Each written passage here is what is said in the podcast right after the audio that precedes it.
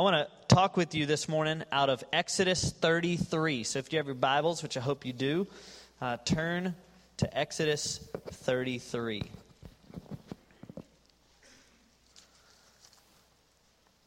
Give you a little background on what's going on in Exodus 33 and the chapters preceding that.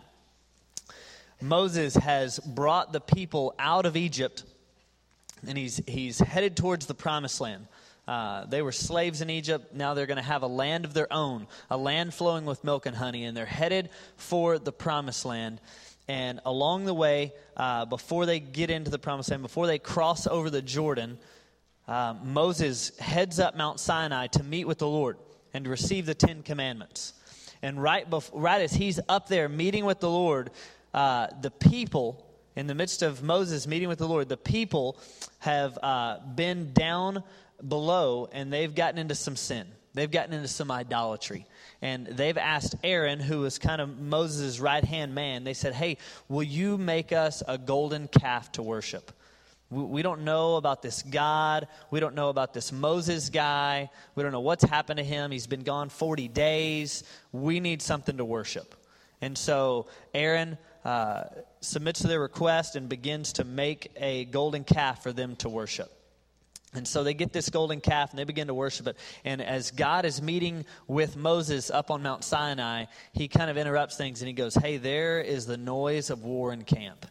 Your people have fallen into sin, your people have fallen into idolatry. You need to go down and take care of them. And so Moses is angry, God's angry, and so that's where we find ourselves leading up to, to chapter 33. God's judgment has came. There have, uh, people have died. Um, there, there's been a lot of bad things that have taken place, and God's anger is still kind of boiling uh, at the people. But here's where we find Moses uh, in chapter 33, starting in verse 1. The Lord said to Moses, Depart, go up from here and the people whom you have brought up out of the land of Egypt, to the land of which I swore to Abraham, to Isaac, and to Jacob, saying, To your offspring I will give it, and I will send an angel before you. Now, for me, that would be an amazing thing if God were to say, Hey, I'm going to send an angel. Right? I mean, it, I mean, think about this. If you've got a tough meeting, if you've got a, a big Monday coming up, and God says, Hey, I'm going to send an angel before you, that's, that's amazing. That would be good news to me because I understand what an angel looks like. It's not what our culture portrays as like Cupid, you know, with the pampers on and shooting a little bow and arrow, right? I mean, angels in the Bible are these massive, uh, manly creatures. They're huge, they're ferocious, and they're usually carrying some kind of weapon, a sword or something. Like they're frightening. No one ever in Scripture got before an angel and, and was just fine with like, like, hey, can I touch your wings? Like, no, they were ferocious creatures. Like people, they were they were fearful of these creatures. And so I, when I read this, I'm going, hey, that's great. God's sending an angel before him. But we find real quickly that Moses wasn't satisfied with that. That that wasn't good news for him. Let's keep going. I will send an angel before you, and I will drive out the Canaanites, the Amorites, the Hittites, the Perizzites, the Hivites, and the Jebusites. Go up to a land flowing with milk and honey, but I will not go up among you, lest I consume you on the way, for you are a stiff necked people. And when the people heard this disastrous word, they mourned. They mourned. They weren't satisfied with an angel going before him. They're like, God, we need you. They recognized that there was a brokenness in their relationship with God at this point. That they had offended a mighty and a holy God, and that something was wrong. And an angel wasn't going to cut it. They needed the Lord. But I love what Moses does here because in the next few verses, Moses does something that's really kind of countercultural. He goes to the Lord, he approaches the Lord. Let's see in verse 7. Now, Moses used to take the tent and pitch it outside the camp far off from the camp, and he called it the tent of meeting. And everyone who sought the Lord would go out to the tent of meeting, which was outside the camp. And whenever Moses went out to the tent, all the people would rise up, and each would stand at his tent door and watch Moses until he had gone into the tent. When Moses entered the tent, the pillar of cloud would descend and stand at the entrance of the tent, and the Lord would speak with Moses. And when all the people saw the pillar of cloud standing at the entrance of the tent, all the people would rise up and worship, each at his tent door. Thus the Lord used to speak to Moses face to face as a man speaks to his friend. Now, I think this is an interesting deal because Moses didn't just happen to go by the tent. No, he was aiming for the tent. Like he's going for the tent. And, and, and the tent was a sacred place, it was a holy place. Like Moses knew and the people knew, that's where you meet with God. That's where you hear from God. If you want to be in God's presence, that's where you go. And this is a far cry from where Moses was in Exodus 3, just 30 chapters earlier. You, you remember the story with the burning bush? When Moses had first encountered God and he, and he sees this bush and he's like, What is this bush? What is this, this thing? It was, he was curious to him. And so he went up to it, and God began to speak to him from this burning bush. And it said that Moses hid his face. Now, God wasn't angry at the burning bush, he's just revealing himself. But Moses hid his face. But here, 30 chapters later, Moses understands God's anger is burning at the people, God's upset. And yet Moses goes in Moses enters into God's presence. Now, what was the difference between the Moses we see in chapter 3 and the Moses we see in chapter 33? The difference is this is that Moses understood the grace of God. Moses understood the grace of God. He understood the character of God in a new way, in a deeper way the fact that he could enter in. Like, I remember when I was growing up, and I'll be the first to admit, I wasn't the best kid. Right? I was, I was the kid that like led my school in spankings and going to the principal. I was that kind of kid. Um, but I remember coming home some days and my mom would kind of meet me in the kitchen at the back door and say, hey, uh, be quiet. Your dad's had a rough day. Okay?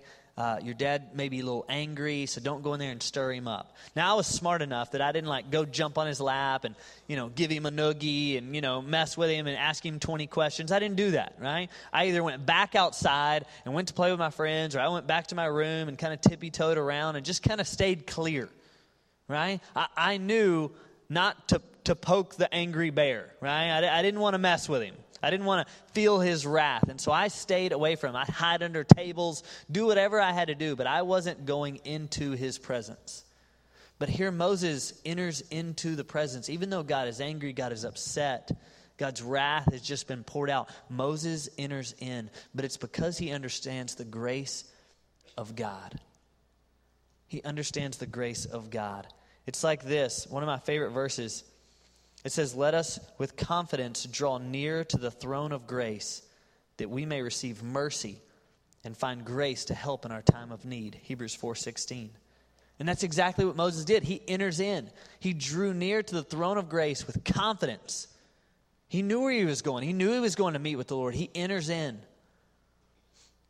And I think that's where a lot of us we miss this idea of the grace of God. We understand a lot about God, but so so often, so many people attend church for years and years and years and years and don't understand the grace of God. That God is a loving God and that He's angry because He's jealous over our hearts and our affections. You see, um, there's a story in the New Testament that illustrates this the story of the prodigal son. You remember that story? Where there was a, a, a man who had two sons, and the, and the youngest one said, Hey, I, I, I, want my inheritance. I'm tired of your rules. I'm tired of living under your house, your, your authority. Dad, give me my inheritance. And his dad gives him his inheritance. And the Bible says that he went away to a foreign land and squandered all the money with reckless living, just wasted it. And when his money and his friends had run out, he found himself feeding the pigs. And it said that he began to desire what the pigs were eating. Like looking at it going, man, I'd like to eat that. Now, I haven't been around pigs very much, but that doesn't sound very appetizing, right? And it says in, the, in, a, in that moment, he realized, he goes, Hey, my father's hired servants, my, my father's slaves eat better than this. That's what I'll do. I'll go back to my father and I'll say, Dad, give me a job. I'm not worthy to be under your roof. I'm not worthy to be called your son. Let me just be a hired servant. And so he heads back to meet his dad. he's probably thinking about how he's going to say it or how he's going to present it or how this whole thing's going to go down. And he gets to the point where he sees his house, his father's house in the distance. And all of a sudden, his dad hops off the porch and begins to run at him. And if it was me, I'd be looking like for a knife in his hand or something, a little worried, right? But, but he, he says his father runs at him, and it's almost like he can see a smile on his face. And then his dad gets there and he embraces him and he hugs him. He's like, My son who was lost is now is found. And he puts a robe on his back and puts a ring on his finger and yells to the people and says, Let's kill the fatted calf. Let's have a celebration. Let's have a feast. My son is home. And we always talk about that's the prodigal son, but really that's the prodigal father. Because prodigal means generous or abundant. And it's the Father who is generous and abundant with his love and his grace and his mercy. And that picture is such a great indication of who our God is. He's a gracious God. Romans 2 4 says that it is, it is his kindness that leads us to repentance. But when we don't understand the grace of God like Moses understood the grace of God, we have this, this tendency, this dangerous tendency to when we slip into sin, when you slip into temptation, when you start feeling shame or buying into the devil's lies, that you run away from God rather than run to God. And that just proves that we don't understand the grace of God. That God is that prodigal father that's jumping off the porch, that's running at you with open arms. He's jealous for you, He's jealous for your affections. It's the grace of God that allowed Moses to enter in the tent of meeting, to go before the Lord in spite of all that had just taken place. Moses doesn't just enter in the tent and get in God's presence, he's even as bold to ask for something. Look in verse 12. Moses said to the Lord, See, you say to me, Bring up this people, but you have not let me know whom you will send with me. Yet you have said, I know you by name, and you have found favor in my sight. Now, therefore, if I have found favor in your sight, please show me now your ways, that I may know you in order to find favor in your sight. Consider, too, this nation is your people. And the Lord said to him, My presence will go with you, and I will give you rest. Mo- Moses is going, Hey, l- let, me, let me try to persuade you. Let me try to persuade you into this. Like, have I not found favor in your sight? Just go with us. If I found favor, go with us. What about these people? These people bear your name. Everybody in this area knows these people are, are Yahweh's people. They bear your name, they're your people. May that persuade you to go with us. And God answers and says, Yes, I'll go with you. But that's not enough. Moses continues to push, continues to request of God. Verse 15. And he said to him, If your presence will not go with me, do not bring us up from here. If your presence will not go with me, do not bring us up from here. What Moses is saying here is he's saying, Hey, I'm not moving another step until I know you're here with me. I'm not moving from this place right here. I've got to know that you're with me. And I love this about Moses because didn't God just say, Hey, I'll go with you? I'll go with you. You've got the promised land. You're still going. That was the goal way back when, when I brought you out of Egypt to go to the promised land. And Moses like, that's not enough. Because Moses understood something that is so profound and true. The promised land was not the goal, God is the goal. Do you hear that? The promised land was not the goal for Moses, God was the goal. So I wonder what it is in your life today that you're going, hey, I want this. I want this thing. And maybe it's a new job, maybe it's making more money, maybe it's retirement, whatever it is. Maybe you're making decisions today, whatever it is. Is God the goal? That you just want more of Jesus Christ? Is that what you're longing for? Or is it something else? You know, it's, it's interesting how much we talk about heaven, and heaven's going to be an unreal place. It is. I mean, you read about it in Revelation, and Paul talks about it, the visions that he's had of heaven, and it's going to be amazing. And as I read the, the, the words, the lyrics on the screen of these songs that we sing about heaven. No more pain, no more tears. Like, I long for that place. And my mind goes to Japan and the suffering that is taking place there. And I go, when, when I get home, when I get home to heaven, there'll be no more of that. No more tears, no more death, no more crying. Reunite, reunited with loved ones. It's going to be an amazing place. But once again, heaven is not the goal. Jesus Christ is the goal. Because when we make heaven our goal, we make heaven an idol. Does that make sense? Jesus Christ is the only thing that you can put on the throne of your heart go, that's the goal. It's not heaven. It's not a new job. It's not a fatter paycheck. It's nothing. It's Jesus. So maybe that's what we need to begin to ask ourselves Is Jesus Christ really our goal? Because here Moses got that. He's going, Hey, I'm not moving another step without you. Even though God had already said, You got the promised land. Moses wanted the Lord. He wanted the Lord. I'm not moving another step unless you go with me. Is that like our natural thing that we say to the Lord every day? God, I don't want to face tomorrow, Monday. I don't want to face Monday without you. I don't want to face this meeting. I don't want to face a conversation with my wife or my kids or this person or that person without you. The Lord's been really pressing on me um, about just getting up early in the morning and just meeting with Him, which is a little difficult. I have three kids, one on the way, so it's a little crazy at my house, as you can probably imagine. And, uh, and, and it's really crazy because my oldest son, and I don't know why, we haven't figured this out, but he likes to get up at about 5.30 in the morning every once in a while and just eat butter. I don't know.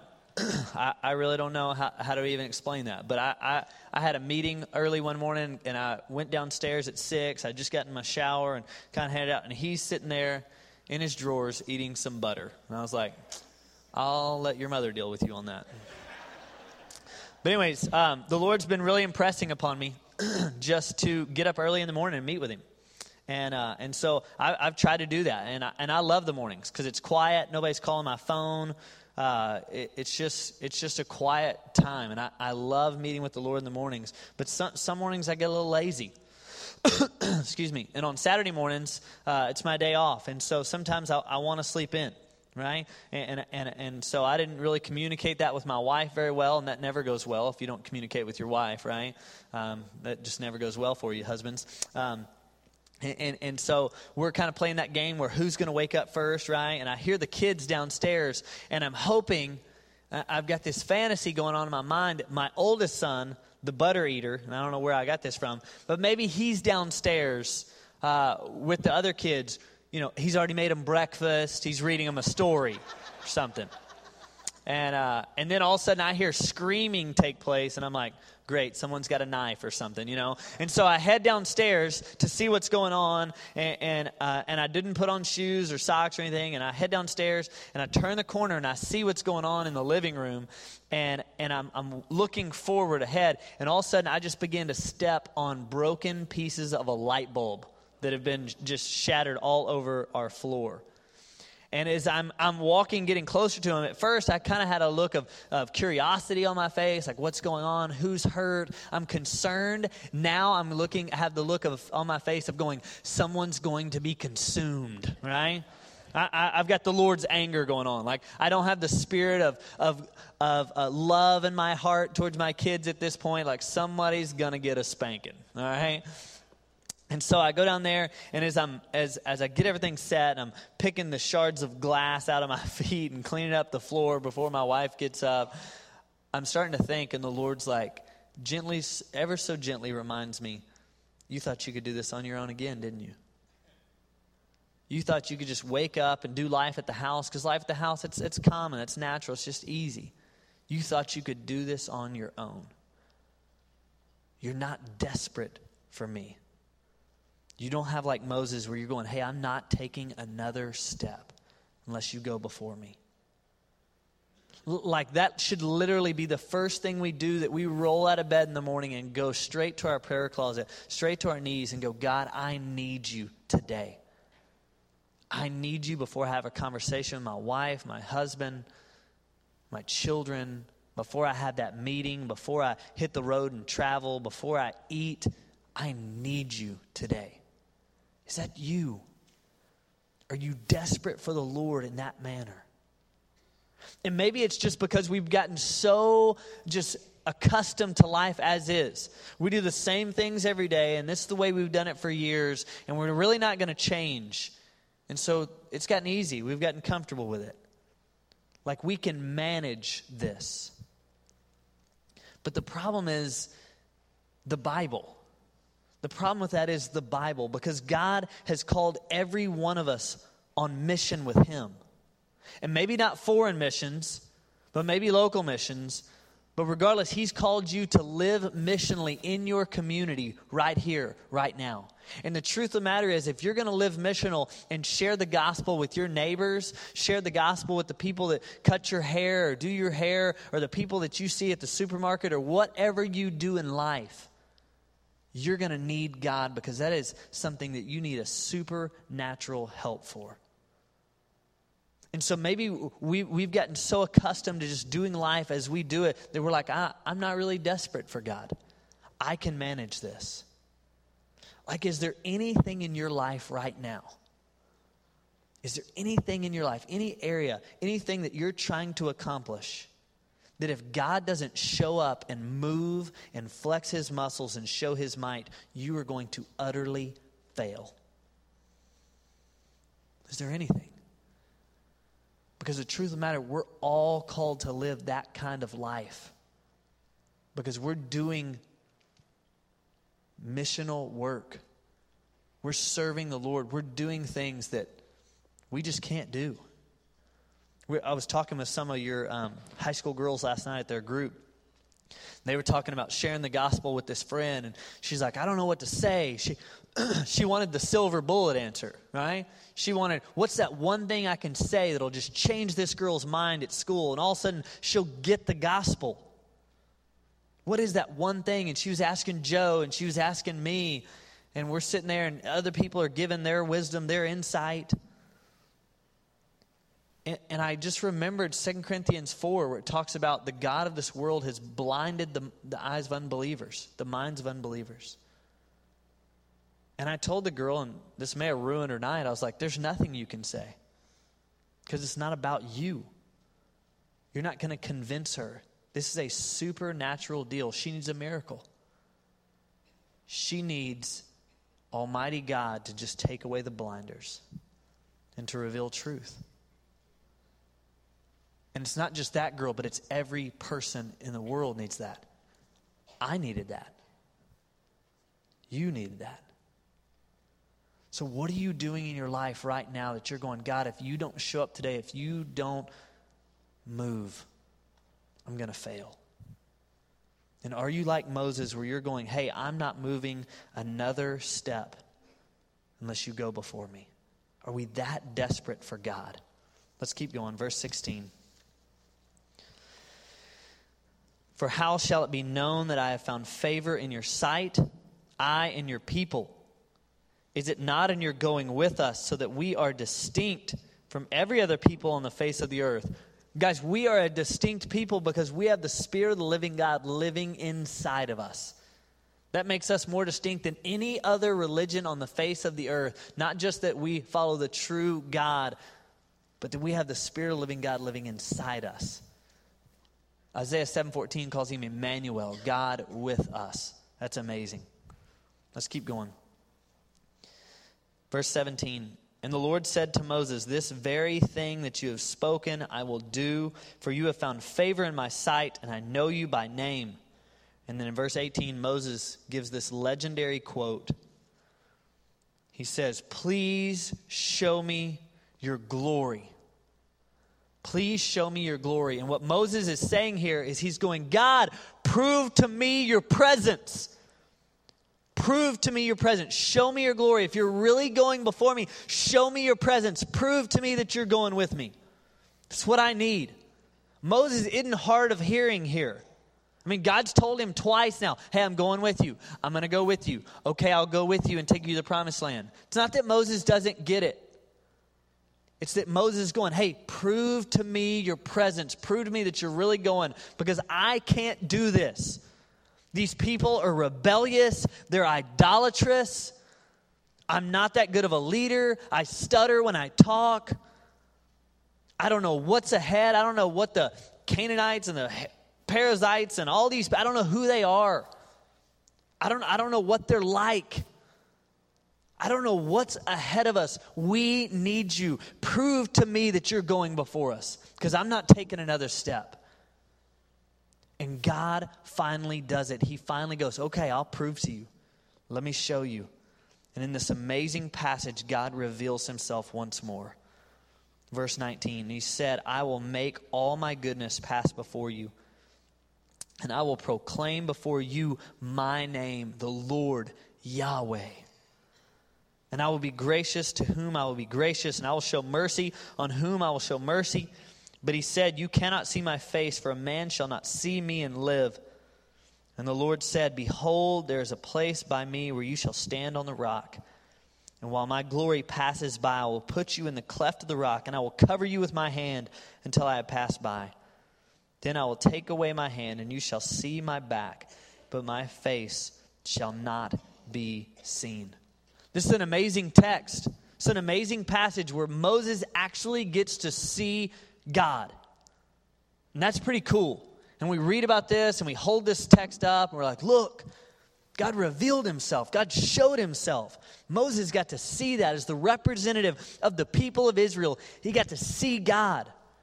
And that's an amazing text, but here's the truth of it is that you and I, here today in 2011, have got to experience God in a, in a more full and more fresh way than Moses did in Jesus Christ. Because Jesus Christ, the scriptures tell us that he is the glory of God. And we've got to experience that and see that, see the glory of God in its fullness. I want to show you a couple passages. John 1:14 says this, "And the word became flesh and it dwelt among us, and we have seen his glory, glory as of the only son from the Father." Talking about Jesus. This is the gospel that God sent Jesus Christ down to earth to walk the earth, to live a perfect life, to die on the cross for our sins so that we might have access to God. It's the gospel. And then once again in Hebrews 1, 2, and 3, he is the radiance. Jesus is the radiance of the glory of God, the exact imprint of his nature. And he upholds the universe by the word of his power. Jesus is the glory of God. He is. Now, you may be saying, Blake, I don't know uh, how your time with the Lord's happened down in Texas, uh, but here in Virginia, we don't really have Jesus kind of walk through the kitchen when I'm in there reading my Bible each morning. And, and I've never seen the Lord visually. I've never, I've never seen Jesus. But this is not so much about the visual as it is about the presence. Do you catch the weight of that? It's not so much about the visual as it is about the presence. Like you think about them back in this day, they had a tent they had a tent of meeting where they went and met with the Lord. Right? And, and, so in the Old Testament, they would have to go to the tent, or they would have to go to the tabernacle, or they would have to go to the temple. You and I don't have to do that because of what Jesus Christ has done. You can go to your house, and I can go to my house, and you can come to this church, and they go to another church. We have the Spirit of the living God inside us and through us. He's Emmanuel. He's God with us, just like he was prophesied. It's why Jesus said to his disciples in John 14, He's like, Hey, I'm leaving. Like, I'm going home to, I'm going back to be with the Father. And he's like, Don't be troubled, though, because something better than me is coming. And you're going, What could be better than Jesus? Like we talked about an angel, how cool that would be if an angel walked before you. But what could be better than Jesus right here by your side? His Spirit. His Spirit that lives inside of you and guides your decisions and guides your actions and speaks to you on everything. That's what could be better. Because I can go back to Texas and talk with him. And you can stay here in Virginia and you can go to your home and you can go to work here tomorrow. And like that was one of the coolest things. And, and maybe it's just because I'm a little slow. But the first time I ever went overseas, the first time I ever went overseas, I went to Africa, and I remember getting up early that morning and reading through the scriptures and hearing the Lord speak to me from His scriptures. And maybe, maybe it's because I'm a little slow, but I was like, oh my gosh, God lives in Africa too. But I remember being shocked by that, going, oh wow, He's here too. And it's not that He's here, He's here. He's here inside me. So it's not so much about the visual as it is about the presence. And maybe we've gotten off and we just take that for granted that God's presence is with us wherever we go. And, that, and that's true. But are you at the point where you're like, God, I need to feel you? Prove to me your presence. Show up in my life. Reveal yourself to me. Or have we just become so accustomed to just kind of doing life? I'm in my routine. I just kind of do this thing. I mean, this is Monday for me. I just kind of get through it. Are you desperate for his presence? Moses was desperate for him. Moses is like, I'm not moving another step. Prove to me your presence. Are you desperate for him? So I have a few just diagnostic questions to ask you, and, and then I'm done. But I want you to chew on these things. I want you to think on these things. And maybe you can write them down and take them to lunch with you today. Talk them over with your spouse. What does this mean? What does it look like to really be desperate? Just four questions. The first one is this Are you prone to move forward without Him? That business decision that you've got coming up, that family decision, Whatever's going on, that financial decision, are you prone to just move forward without Him, just to do without Him? If you don't hear from Him, it's okay. I'm just going to move forward. Second is this Have you become so self sufficient that His presence is a luxury rather than a necessity?